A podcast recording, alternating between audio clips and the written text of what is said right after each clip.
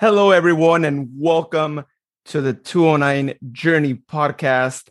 I am super excited to be starting this podcast. It's been something that I've been planning here for a couple of months now. Uh, I am actually a podcaster that has been around for uh, about a year and a half, uh, working on other podcasts. And I'm really excited to be able to not only have another podcast, because I, I do have quite a couple of them already, but to be able to talk to people here in the 209 and be able to hear their story, right? Because ultimately, the goal of this podcast is to hear the story of the people of the 209, whether you were born here, whether you came from elsewhere, but you decided to make the 209 home, or if you came from elsewhere, you made the 209 home and then you left somewhere else. We want to hear your story, right? Because at one point, your journey took place in the 209. And that's what we're trying to accomplish here in the 209 Journey podcast.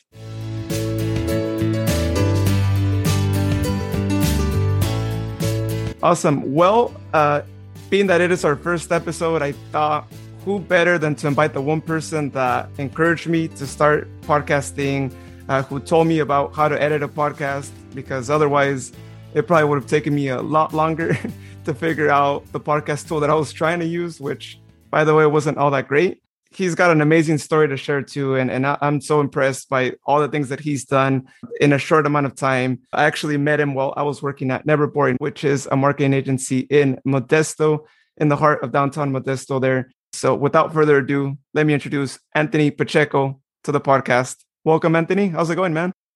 Hey, it's going well. Uh, yeah, good thing I showed you that software on how to edit podcasts, or else you wouldn't be on. What is this podcast number four that you have? Five. Uh, this is oh, I think I would probably say five. Although I have had others, but some of them haven't really uh, uh, been ongoing for too long. So yeah, we could say podcast number five in terms of podcasts that have had podcasts recently.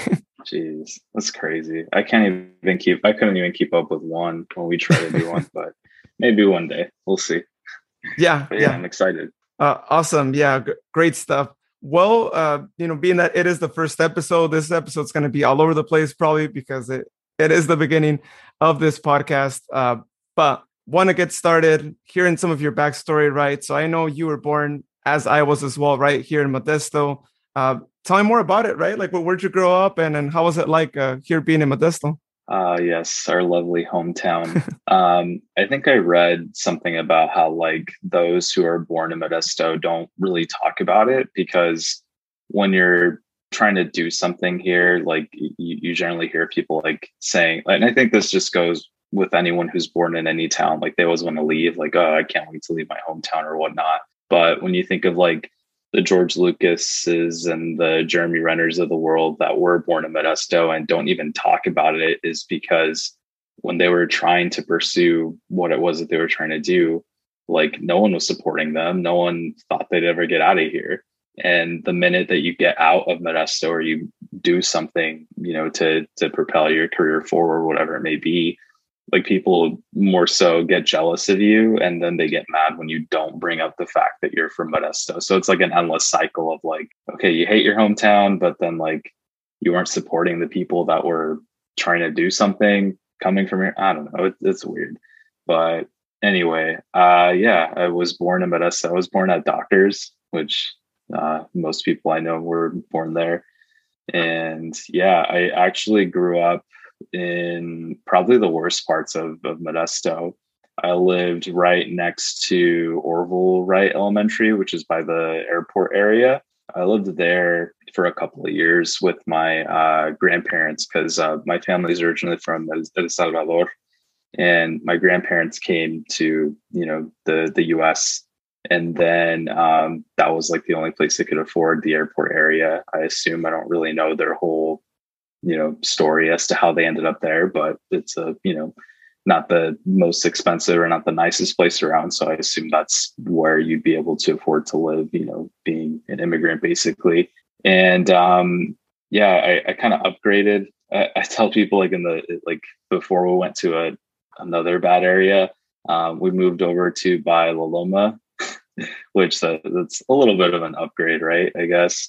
And then um eventually like this is when I was like six or seven. We then moved to like around Modesto, the Modesto High School area, which that's like by by H Street downtown or whatever. Mm-hmm. So that was another, you know, not the best area also. So I kind of upgraded there too. Um, but yeah, I, I lived in like the worst parts and now I'm over here like off of Standiford by the mall. So I mean it's not the nicest place, but it definitely is a, a little bit nicer, you know? Oh yeah, yeah, and and you know we we've all gone through those uh, struggles, right? Where you come from those backgrounds, but little by little, right, we try to uh, better ourselves and and you know try to uh, improve on that. Um, but yeah, that's really interesting story, man. That that just goes to highlight, right? Like I was saying earlier, your story is so impressive to me because you you you know you've gone from uh, going to college, right? You went to MJC for like just a short bit, right? And then you decided that college wasn't for you. And it's one of those things where I always like to say that no matter, you know, whether you go to college or you don't go to college, that doesn't mean that, you know, you can't succeed in life, right? That doesn't mean that you can't find a job that might even be as paid as like someone who went to college. And it's really awesome, man. It's one of those things that people need to realize that if you decide to leave college, it might not be all that bad, right? And here we have you as an example of deciding, you know, college isn't for you. You want to do something else. You want to be more of an entrepreneur and do your own thing. And at the same time, I know you probably had to go uh, have that conversation with your parents, right? Get all that situated. But uh, how, how was that yeah. like? Like, walk me through. Like, when did you make that decision of like, you know what? I'm just gonna like drop out of college, try and do my own thing. You know, it's worked for other people. Like you said, George Lucas, for example, is one of those people that did that. And so mm-hmm. how how did that come about? Yeah, um, I think the the college thing just really stemmed from my like earlier life. Like, you know, you always hear about like, oh, our family moved here so you can go to school and, you know, get a really high paying job so you can support your family and whatnot. And um, I always heard that growing up because like my mom had me when she was 17. Um, like she had me very young, and my father, you know, my biological father wasn't in the picture. He he dipped before I was even born. So like it it like a little that that just kind of sets the stage of like where my head was at, you know, growing up like okay, my mom, you know, probably couldn't go to college or get like the that high paying job as a first generation, you know, you know, everyone always wants like the first generation, you know, that's new here to go to college and whatnot. And she could not do that, unfortunately, because she had me. And um, that was always something that like I subconsciously knew even at a young age, because I would like see all the other kids talk about like, you know, their parents, like, oh, what do your parents do? And because before I, I went to like, yes, I lived in the bad areas, but by the time I hit third grade, I was doing so good in school that I got transferred to a private elementary school. It was private at the time, but now it's public. It's the um, Alberta Martone School. They had they were like the only school in Modesto City Schools that had the uh, they called it the GATE program, the Gifted and, and Talented Education. It was like AP classes for elementary school yeah. kids. Because like um, my I I'm grateful that I was able to do that. And I have to thank like my first and second grade teachers from Robertson Road Elementary for that. Cause like, the, you know, not just because of the area we were in, but those kids may or may not have been the brightest just based off mm-hmm. of their, you know, background and school probably wasn't on their mind. But like I was reading like, you know, at a sixth and seventh grade reading level when I was only in like second grade. So they were like, yeah, like we got to get this kid out of here, you know, like he's living in the ghetto and yada yada like typical what you hear of like you know those those kids that are meant to succeed and go off to like a nice college or whatever. And um, that was like the path or kind of like the like the goal or like the path that everyone was like kind of drawing out for me. Like i went through the gate program. I had like straight a's all in elementary school. I had the option to go to roosevelt middle school because that's where all the you know people from that Martone, Martone school were going to because Roosevelt was like the nice school like all mm-hmm. the people were going to go there and um I had no no way no like transportation like my transportation would not allow me to go there so I ended up going to um Hanshaw which that's like off of Crow's Landing that's like the the middle mm-hmm. school like off of Crow's Landing and, and Dallas Road I think it's called because uh, that that was my la- my final upgrade before I moved out of my parents' house. We moved out of the Modesto High School area when I was like 12. Like when I was going to go to middle school, we were in the process of moving over to off of Carpenter and Crow's Landing, like where they intersect, like in those houses, like they're all like the Spanish names, like Rancho Encantado and oh, uh, all, all that other jazz. I forgot the street names there, but um, that's the area that I lived in. Um, I want to say like 12 and on until like I was an adult and moved out. But being in like all of these like advanced, because even in middle school, I was like in advanced classes too, and I, I crushed it in middle school. And long story short, I was pressured to go to Modesto High School because of the IB program. The I don't even know how to pronounce that program. The Inter Baccalaureate, whatever. Oh, something like that. I think would be yeah the Inter Baccalaureate. Yeah, I, some, something like something like that. Yeah, I can't I can't even Google. I can't even type right now. But basically, it was like you know you got your normal international baccalaureate. Yeah, there you go. So, so yeah, had like your your normal college prep classes, and then your AP classes, and then the IB. That was like the you know the the elite per se of high school classes before they restructure. I don't even know if the IB program is still a thing, but um, that just goes to show how like I don't pay attention to that stuff as much anymore. But supposedly the IB level was harder. And, um, you know, again, that was the path that everyone was laying for me. Mm-hmm. Like, you got to go to these advanced classes so that you can show off in college and get go to a good college, you know, given your background, like whatever.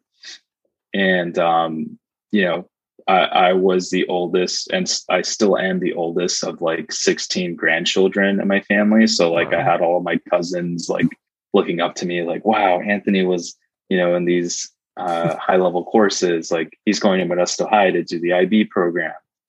And again, like even subconsciously as a, as when I was younger, I was like, wow, I can't let these kids down. Like if I drop out of college, I'm just setting, you know, setting everyone else up mm. for failure. Like the pressure's on me because, mm. um, when when you're the oldest, the the pressure is on to like make everyone like like set, be a role model and be the example, right?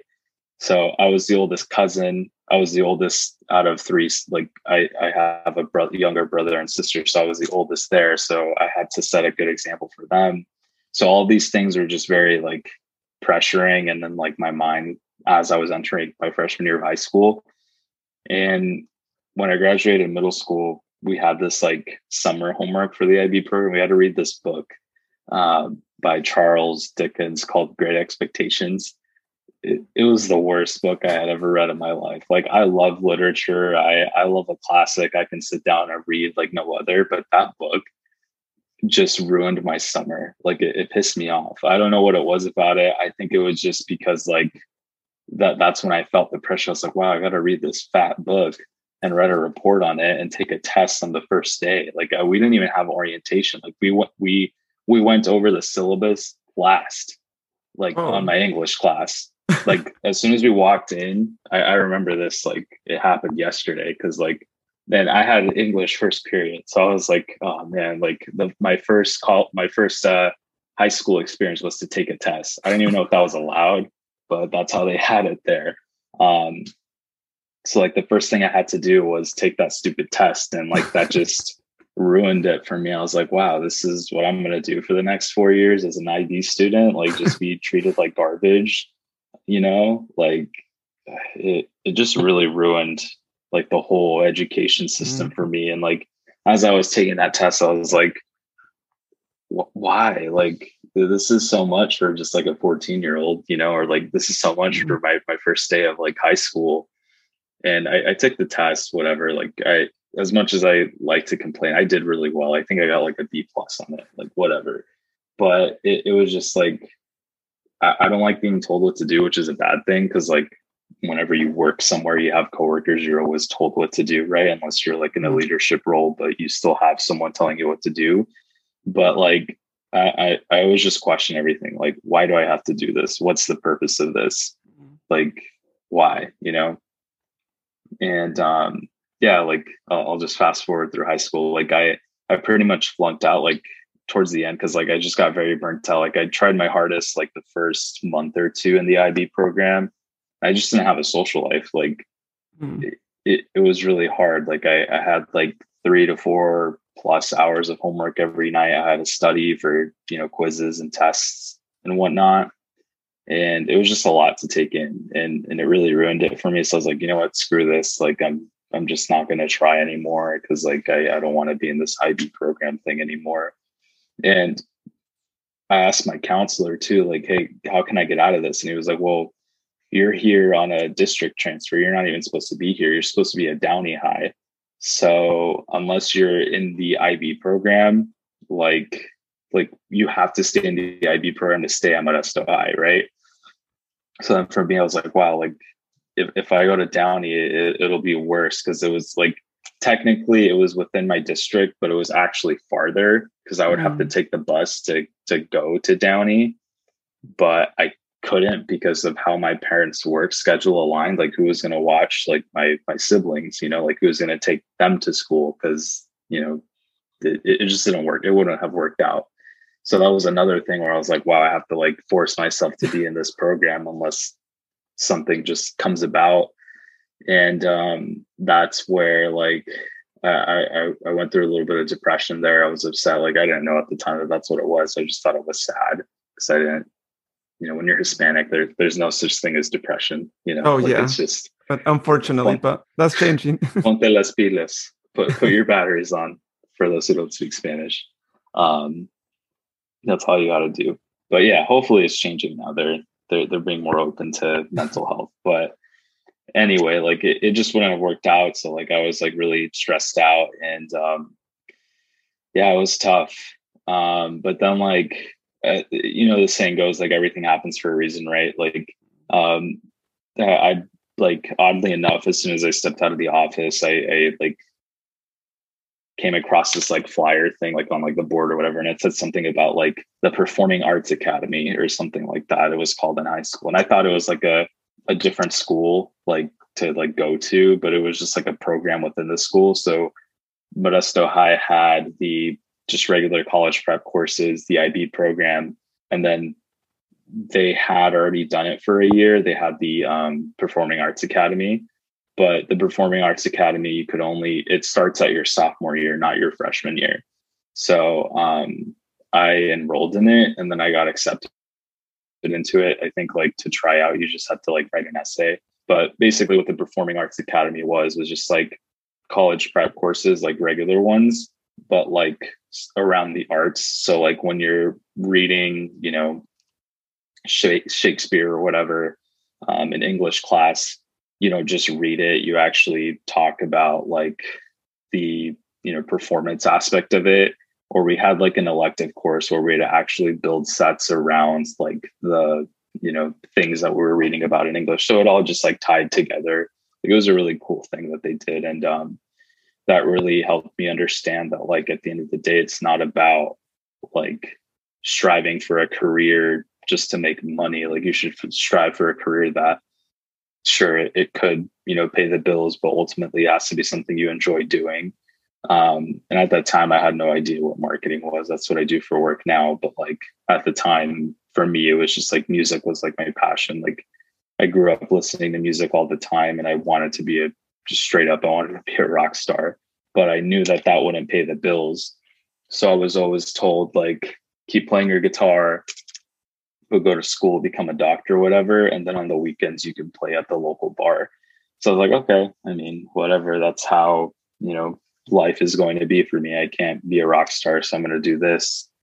And um, yeah, just the more I interacted with my peers and, and learned about like what their aspirations were, like everyone in the performing arts academy wanted to be like an actor or they wanted to be like a makeup person you know like doing makeup for um like special effects makeup and whatnot and it was really cool just being exposed to like the creative side of things um especially in high school like I, I always like anytime i see anything about the education system it's like they want to get rid of the arts so that more people can be like exposed to stem you know like the coding and whatnot. Like they're just trying to force feed technology down people's throats nowadays, which is weird, but whatever.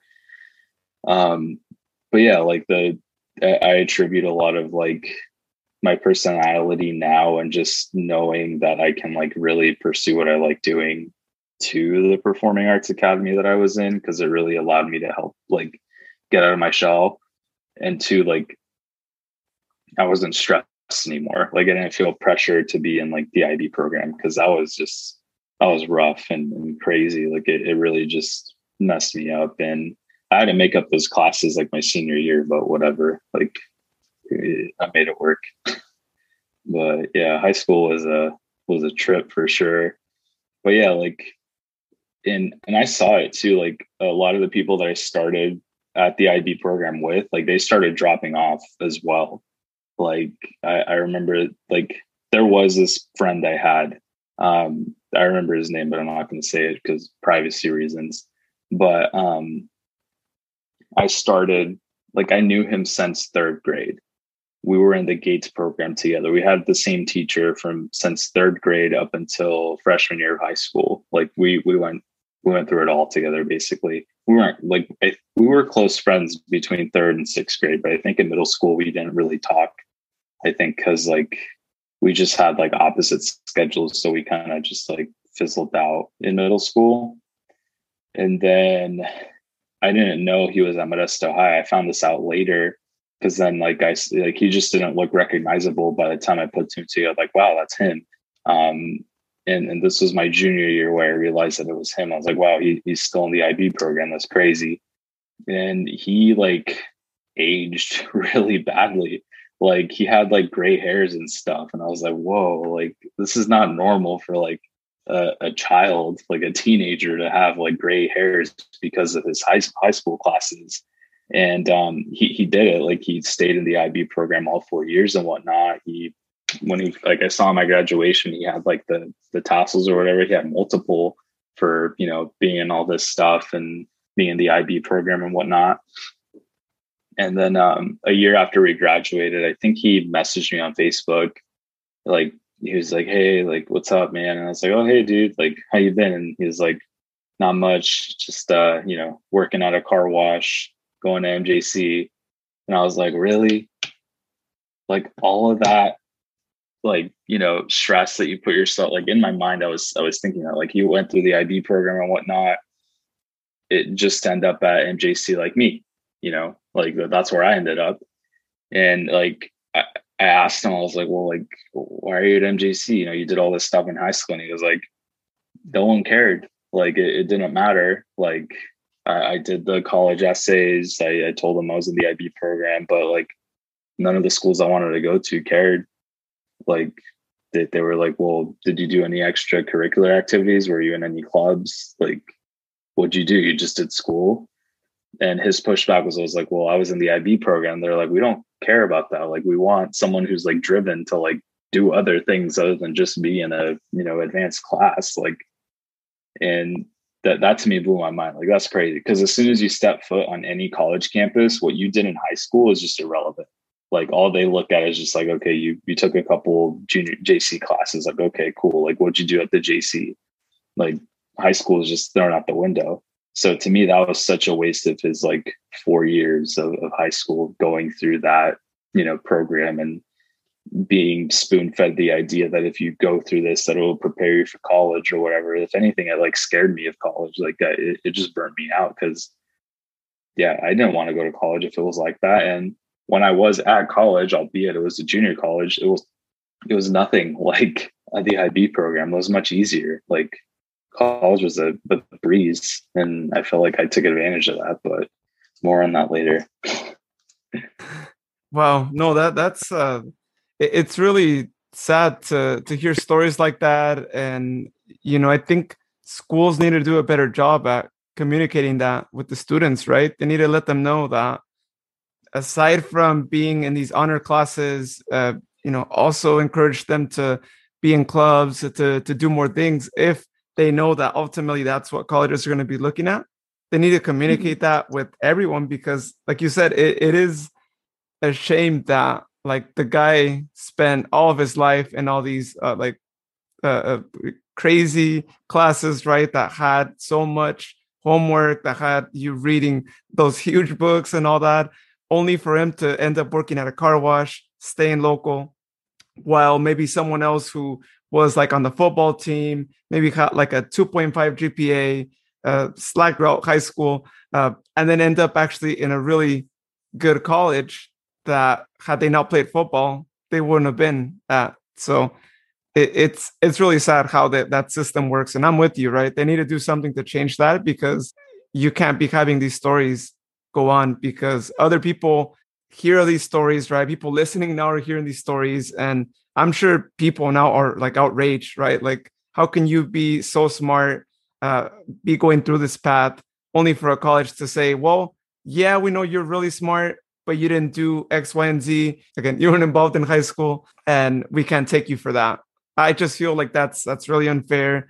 And uh, I'm glad that when you realize that, you're like, you know what? Forget that. I'm not gonna, I'm not gonna like yeah, uh, I, continue on. I catch wind of that now, or I hear like even people experience that, like even outside of like the college rejection. Like I can't tell you tell you how many like if you go on LinkedIn right now and filter the jobs by like entry level or whatever, mm-hmm. like it, it says it's an entry level position. You need a bachelor's degree and seven years of like industry experience. And it's like, dude, I just graduated with my like I, I don't have a bachelor's, but like let's say I did have one. Like how am I supposed to get seven years of industry experience when I just got my bachelor's degree? It takes four years to get it. And then what you you expect me to have already, you know, worked like I, I don't even know math, three years uh, to have seven years of experience or something like it, it doesn't make sense. But like i don't know it's it's crazy how um the just the expectation that these people have when it comes to like school or just like even like work and, and industry experience like i i don't know. I don't know what the steps are for change. All i know is that we do need change you know?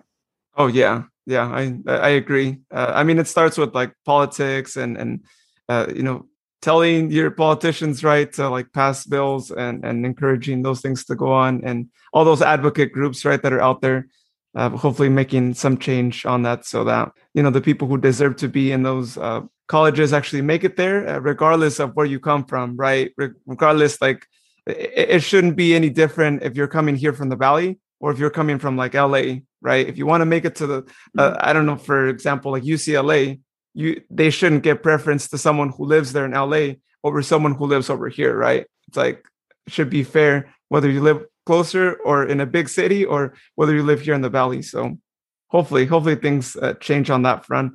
But uh, so eventually, right, you decide to also like just drop out of MJC, whatnot. Um, how did that come about though? Like, what what did you tell like your parents or, or your family? Right, you said uh, all your relatives who were looking up to you. How, how was that like? Like, yeah, it was rough. I like I had a lot of like just thoughts during that time because like I slowly just fizzled out of going to MJC because I was like enrolled there full time, like the you know twelve credits or whatever you needed to have. Um, I was fortunate enough to qualify for the um, I think it was called the BOG fee waiver, to where like they waive fees on your class. So all I had to pay for were like the books and the taxes of like the classes that I wanted to take. So um, that that was really cool. But like, well, let me take a step back before I, I before I finally accepted my fate as just being a another MJC uh, you know person. I, I did get into Fresno State, Sacramento State, and um, I think uh, a school in San Francisco. I don't remember but I know for sure it was Sacramento and Fresno because in in high school and in uh, middle school I was in the Avid program, which was like a, a program to like help you to to realize like it's like another college prep course basically. Like if you ever like I think at MJC now, my sister's doing this. Um, they have a course called like Introductory to College or whatever, or Fundamentals of College or something that to tell you what college is like. Like that's what I did all in high school and uh, they helped me, you know, also fill out my college applications. But another thing I attribute to me dropping out of uh, MJC later on was because my avid teacher in high school, he was great. Um, he he told me if you're going to go to college, just to get a bachelor's degree, don't even bother going. A bachelor's degree is as common as a McDonald's French fry. So if you're gonna go to so if you're gonna go to college, you better go get your master's or your doctor's or your PhD or whatever. And I was like, what? Like everyone always talks like how bachelor's degrees are good. Like, what do you mean it's common? What do you mean it's not important? But whatever. I would argue you can still get far with a bachelor's degree, but um yeah, like I, I, just had like a realization and was just thinking a lot when I was at MJC, like, why am I like, or no, before I accepted going to MJC, I was like, why am I going to go to a four year college if I don't know what I want to do yet? Like, what's the rush? Like, I know I should go to college sooner rather than later, but like, why am I going to go waste, you know, the government's money or, you know, my money or whatever um, if I don't know what I want to do yet? So I just bit the bullet and went to MJC for a little bit. But like I slowly just started, you know, I stopped showing up to classes because I was just like, man, like I, I don't like this. Like I don't I don't like being here. Like it, it just doesn't feel right because I don't know what I want to do. Like I was still playing music at the time too. So I was like, I just want to play music and just continue doing that and uh, you know, try it out. At the time, like my my band was also doing somewhat well. Like we were playing a lot of shows in in Sacramento, um, and just down in, in Los Angeles. That's the other thing about like Modesto that at least musicians don't really like. Like literally, the only place you can like play at is the Queen Bean Coffee House, and like um, depending on what type of music you play, that may or may not be appropriate. Um, for us, we were playing rock music, so that was like a no go most of the time. But anyway, um, a lot of the shows we were playing were in Sacramento, and the band was picking up traction. So I was like, okay, like maybe I should just like stop going to college so I can focus on this. I'll get a job and start making some money. So I started working at um, an electronics store called Best Buy, and um, yeah, that was fun for a little bit. And I I moved up rather quickly. I became a a uh, digital lead they called it a um, team leader. So i was like in charge of like the video game and, and camera department so that was fun. And um, yeah they were pretty flexible with my work schedule and whatnot. I mean my band schedule. So like if i had to go on like tour or something like they would let me like request like a week off. So i thought that was pretty cool. And this was around the time too where i was like looking for ways to like promote my music and promote my art which kind of segues into segues into like what I do now. Um, and also like how I came to be at, you know, where we met, which is the Never Boring Marketing Agency. Um, I was just doing research on like paid ads and how to grow, you know, an online fan base, and it worked. You know, I it did pretty well in the music, and uh, you know, our our first album charted Billboard, which is really cool. Um, and a lot of it was due to the online marketing that I was doing for us, which is just like involving myself in Facebook groups, interacting with people who would like our music. And um, yeah, that, that was all great. And I attribute to where I am in my career now as a, you know, marketer that niches in music a lot to like just me being a musician firsthand and, and doing the marketing myself.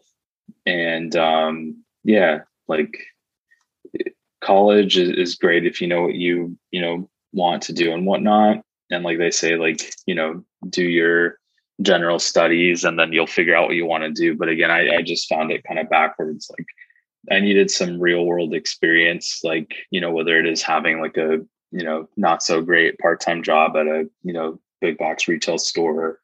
And just really learning like that customer service really isn't uh a fulfilling career you know? Like no one wants to be yelled at for the rest of their lives. I mean I, I understand people have to do those jobs but like you know hopefully you would want to do better for yourself after experiencing that. And you know whether that is moving up within the company working at you know on a corporate level or even like at a district level like that that's another thing that i actually explored being a best buy employee. Like i didn't like the the customer service aspect of it, I really liked the the numbers side of it. Like they were very like I was very involved as like even before a manager, like I knew exactly how much money my department had to make to be profitable. So like those are like the business like that that business mindset that they gave us really like helped me um be more hands on. Like uh, you and I were both very like aware of like you know P and L in the agency that we worked in. Like oh, we got to be conscious about how many hours we put into this project to not go over, and so on and so forth. So like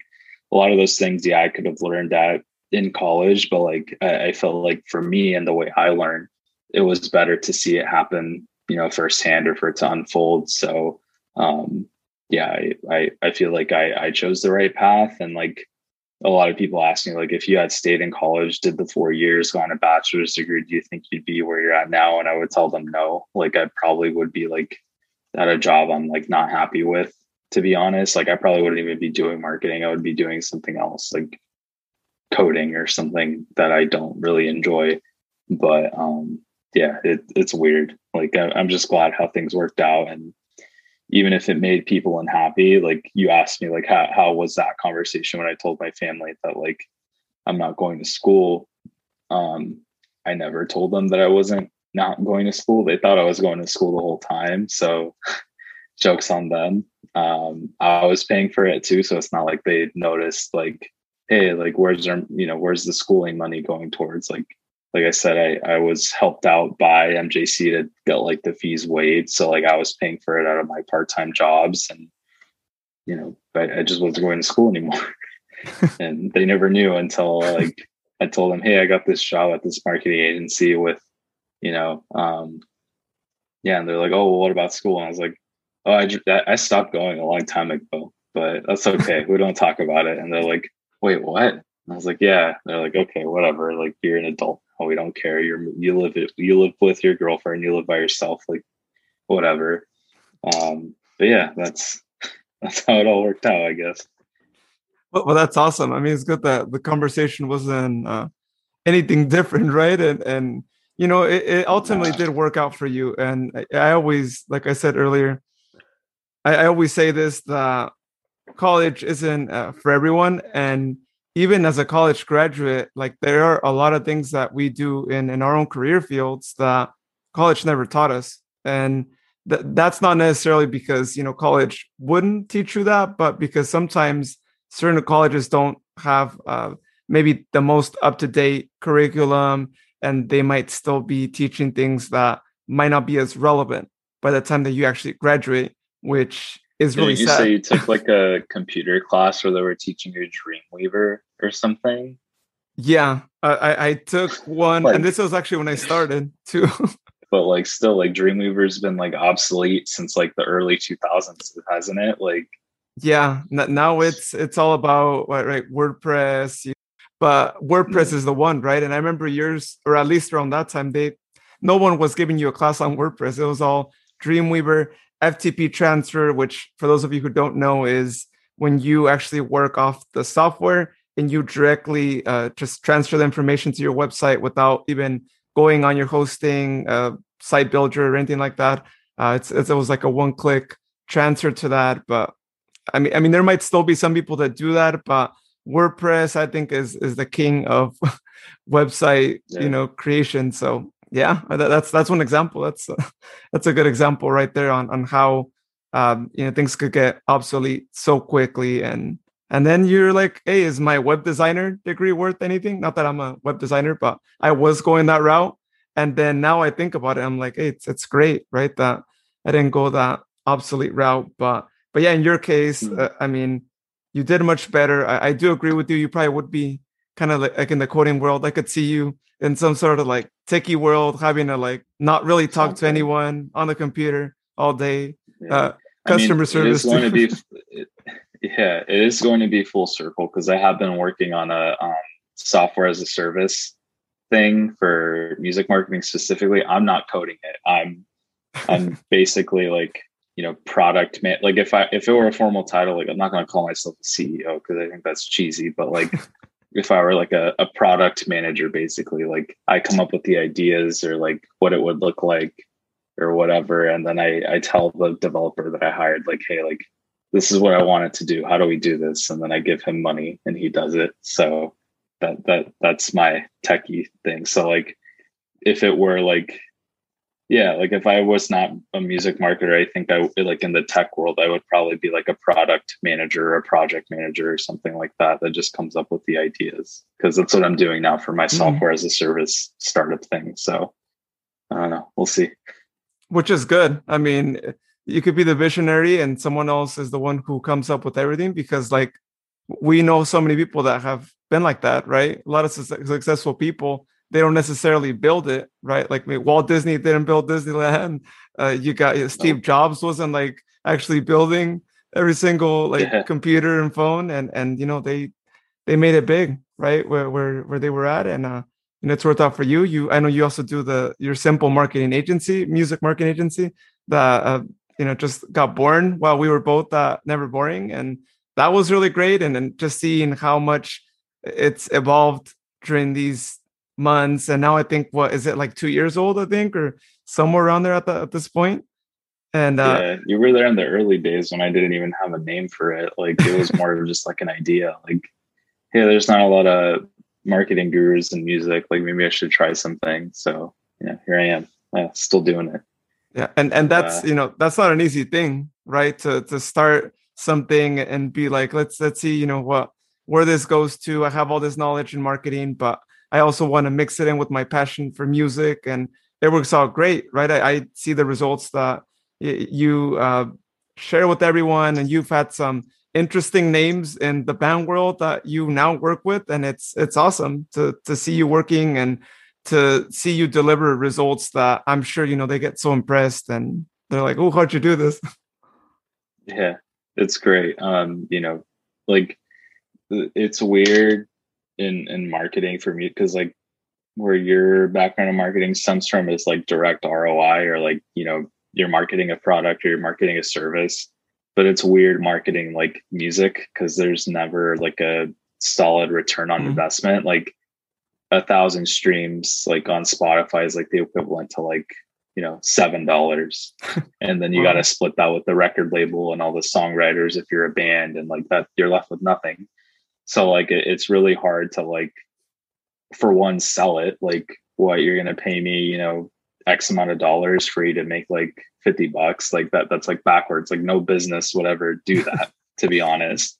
But um the the reason we're successful is because we don't just drive up numbers we drive up actual communities and fan bases for these people and that in itself is like you, you can't put a price on that. Like if i can get you like 50 or 100 people that are going to message you each and every single day or comment on every single Instagram post, like uh, you would pay good money for that, you know? Mm. Um, and it's just a matter of putting the music in the right people and executing it in the right way. So, um, yeah, it's always really cool to do that for people.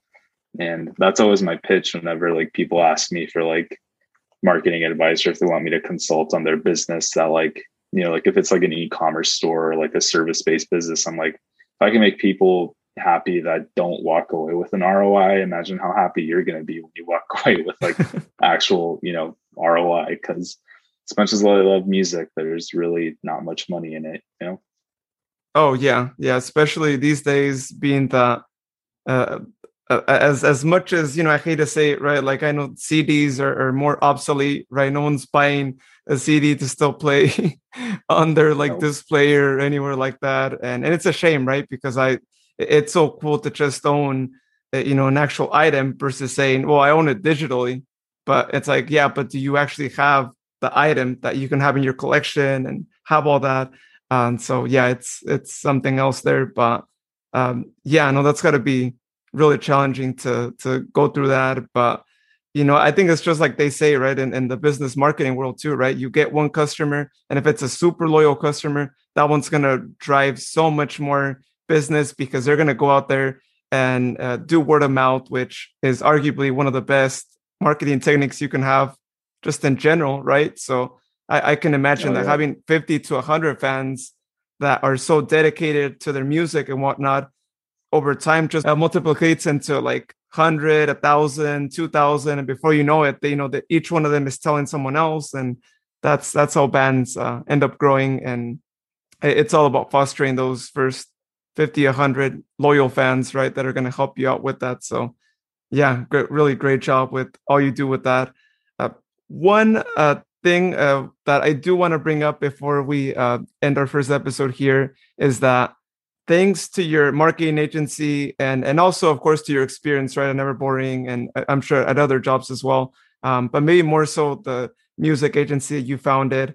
Uh, you end up getting recently a job with uh, Sony. Can you tell us more about that and and just how was that like? How was the experience like? Yeah, um, this the Sony situation like happened over time. Like it's been in the works since like last August, like still during the pandemic. And um, I think I woke up one night and I was just like, I don't want to say angry, but like I was just like writing on my notepad, like just things that I started to see changing. And uh, I heard your voice in the back of my head, like how marketing is changing in 2021. Like, you know, that um, SEO trick, like when it's the year 2020, like start writing about 2021 like mm-hmm. early. So I did that. I wrote an article called How Music Promotion is Going to Change in 2021. Mm-hmm. I wrote that in 2020. And um, without getting super techy, it did really well on SEO. I'm, I'm proud of that article. I could probably fix it up more now. But anyway, um, I wrote that and it did really well on like LinkedIn. They got a lot of likes, they got a lot of shares and um, this podcast like this music industry podcast like they niche and like they always talk about music business and music industry stuff um, the hosts like read it like on their podcast like they were doing commentary on it like they were like skimming over it talking about it and um, it was featured in their newsletter which i actually was on their podcast like their other podcast last week and um, i guess they had like 10,000 people on their email list and uh, you know, a couple of them were people from Sony. And uh, one of the uh, A&Rs at the label that I work at um, emailed me. He was like, "Hey, like I read your article here. Like this is really cool stuff. I just wanted to say hi." So we had been talking since like last August, and I wasn't looking for a job at that time. I was just focusing on you know growing my own agency and TikTok, and um, long story short, like at the top of this year, we reconnected and they were like, Hey, like we have a, you know, job opening. Like if you're interested, like, you know, just apply for formality's sake, but it's there if you want it. And I was like, oh, okay. Cause we had talked like multiple times about just like marketing. Like it, it was basically networking. Like I was just talking to him about like what I do and how, like what I would do if I were to help out his artists. And um, yeah, fast forward to now it worked out. Um, I work in the comfort of my home in Modesto, California. I don't have to work, be at the LA or the New York office for Sony. And yeah, I, I work there now. So Sony Music is like a venture capitalist kind of like they have a lot of little labels. Like they have Columbia Records, they have RCA, they have a bunch of like joint venture labels. I work at a joint venture label called Disruptor Records that the the CEO of this label he was the man or he still is the manager of the Chainsmokers and um, he started a, a, record label through sony i believe for them or that was like the artist that really took off in order to start that label and we're in a unique position because we only have 11 employees including myself like on the direct team so like rather than like if i were to have started out like columbia or rca i'm sure they have like 100 plus employees so it still had it, it still feels like a small business kind of to where like I can make an impact like almost immediately or like an impression almost immediately. And I feel like I already have in the short time I've been there. So um yeah, who knows what's next, you know? Um but yeah, I'm just really happy that I started at a smaller label at a major label basically. Cause we also partner up with the bigger labels. Like we like the Chainsmokers is signed to Disruptor, but is also signed to Columbia Records, which is a that record label has like Harry Styles and a bunch of other big A-list artists.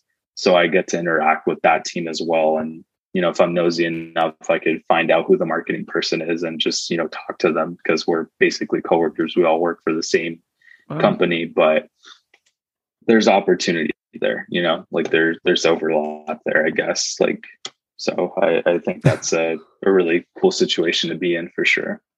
Wow. Yeah, that's that's really awesome. And, and like I said at the beginning of this podcast, uh, I'm so impressed with how far you've gone and, and how far you're going to continue to go. And, you know, really, really putting the name of uh, Modesto up there and, and, and really uh, getting yourself out there in, in an industry that you love because uh, I know how much you love music and that that's that's got to be uh, like you're you know you're almost there in in the dream job that you want and and you're working towards it. And really want to thank you so much right for being on this first uh, episode of the 209 journey anthony. Uh, you know it was really awesome uh, catching up back with you i know we hadn't really spoken too much in 2020 and so it's uh, really cool to hear your story there's a lot of things that i'd never heard so for all the listeners a lot of things that he mentioned today i had no idea about and it's really awesome uh, hearing those things and, and just how far you've gone in life and super inspiring. And I hope someone listening, uh, you know, got inspired by by your story. And they don't go to college, know that you know they they, they too can